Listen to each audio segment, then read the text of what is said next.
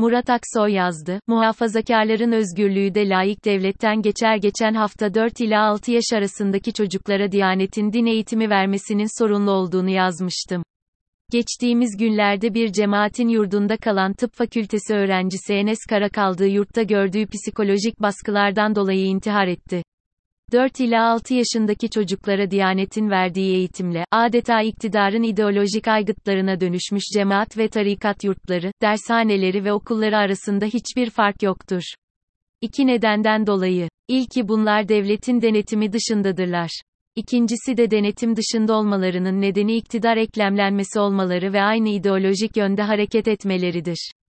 Kara'nın intiharı hepimizi bir kez daha cemaatlere, tarikatlara ve onlara ait yurt dershane, okullara dair düşünmeye sevk etti.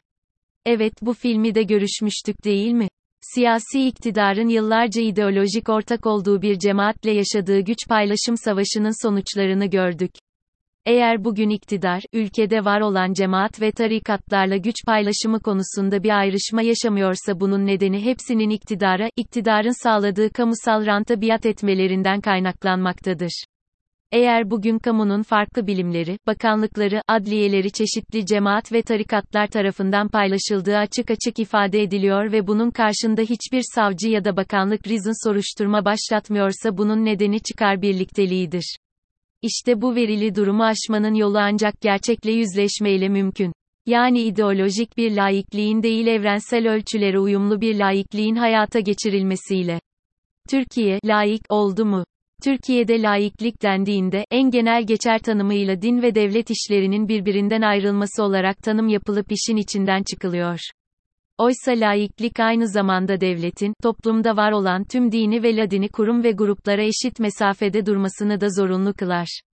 Türkiye uzun yıllar, laik bir ülke olarak anıldı.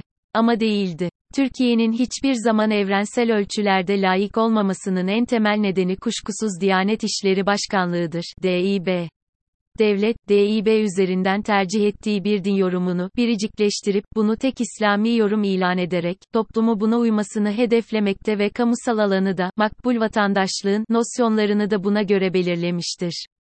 Gerekçesi, koşulları ne olursa olsun devletin üstlendiği bu rol yanlıştır.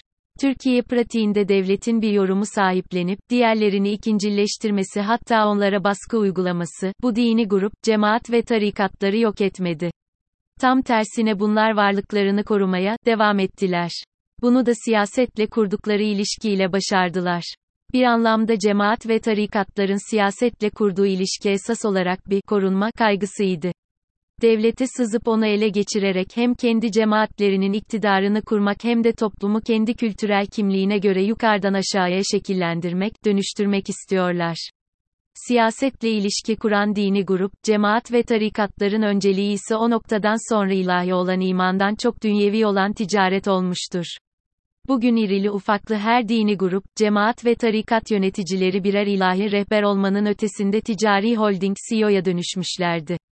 Yeni dönem bugün siyasi iktidar aynı DİB başta olmak üzere eğitim ve medya aracılığıyla yeni bir toplumsal mühendislik projesine girişmiş durumdadır devlet, siyasi iktidar eklemlenmesi yeni bir makbul vatandaşlık tanımlıyor. Ve laiklik bunun unsuru değil artık. Bugün Cumhurbaşkanı Erdoğan'da temsilini bulan, resmi olarak DİB, gayri resmi olarak bir ilahiyat hocasının yorumlarında vücut bulan, dini yorum, devlet için tek yorum olarak kabul edilerek, makbul vatandaşlığın nosyonuna dönüştürmek istenmektedir. Bugün farklı cemaat ve tarikatların kamusal alanda ve devlet içinde bu kadar güçlenmesi dolayısıyla denetimsiz olması, iktidarla ideolojik ve kültürel kimlik üzerinden kurmuş olduğu ortaklık ve güç, rant paylaşımıdır. Bu sistemin parçası olmuş devlet, iktidar blokuna ideolojik olarak biat etmiş hiçbir cemaat ve tarikatlardan özgür bireyler çıkmasını beklemek bu açıdan hayalcilik olur. İhtiyacımız demokrat bir laiklik bu haliyle DİB, varlığı ve üstlendiği fonksiyonu itibariyle laikliğin bir teminatı değil devletin tercih ettiği dini yorumun topluma taşınmasının temel aracıdır. Bugün DİB, kuruluşuyla tanımlanan kurumsal işlevini daha güçlü savunur hale gelmiş, görünürlük ve etkisini daha da arttırmıştır. Nokta. Oysa olması gereken devletin, bir dini yorumu sahiplenip, toplumu onu uydurması değil, toplumda var olan dini grup, cemaat, tarikat ve ladini gruplara eşit mesafede durmasıdır. Bu yüzden önceliğimiz devletin evrensel ölçülerde layık olmasını sağlamak olmalı. Çağdaş laiklik, toplumdaki farklı inançların hak ve özgürlüklerini koruma hakkı ve bunları sağlayabilmek için tarafsız bir devlete ihtiyaç duyar. Böyle bir ortam, farklı inançları ortak kamu sahasından soyutlamak yerine farklı inançların bir arada yaşamasına imkan yaratır.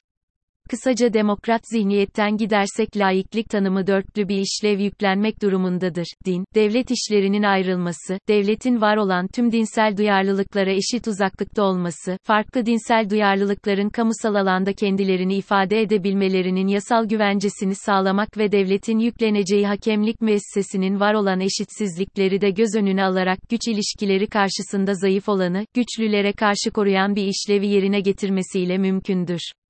Bu son nokta özellikle önemlidir. Bugün Türkiye'de tüm kesimlerin din ve vicdan özgürlüğünün teminatı kabul edelim ki laik bir devletten geçmektedir. Sadece anayasasında laik yazan değil bizatihi laik olan bir devlette. O açıdan var olan cemaat ve tarikatlara ait yurt dershane ve okulları kapatmak değil, denetlemek önemlidir. Bunun denetimi yapacak olan ise gerçekten laik bir devlettir. O yüzden bugün DİB'inde siyasi iktidarın ideolojik taşıyıcısı olan hiçbir kurumun verdiği eğitimin özgür bireyler yetiştirme imkanı yoktur. Siyasi sessizlik muhafazakarlara KÖTÜLÜKTÜR son olarak şuna değinelim. Siyasi partilerin yaşanan olay karşısındaki sessizliği de kabul edelim ki bizatihi siyasetsizliktir. Temelde muhafazakar seçmeni kaybetmeme kaygısı taşıyan bu tepkisizliği başka mazeretler öne sürerek meşrulaştırmakta önceki geçen haftaki yazıda ifade ettiğim gibi bizatihi muhafazakarlara kötülüktür.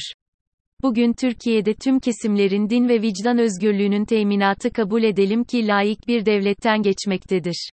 Sadece anayasasında laik yazan değil bizatihi laik olan bir devlette.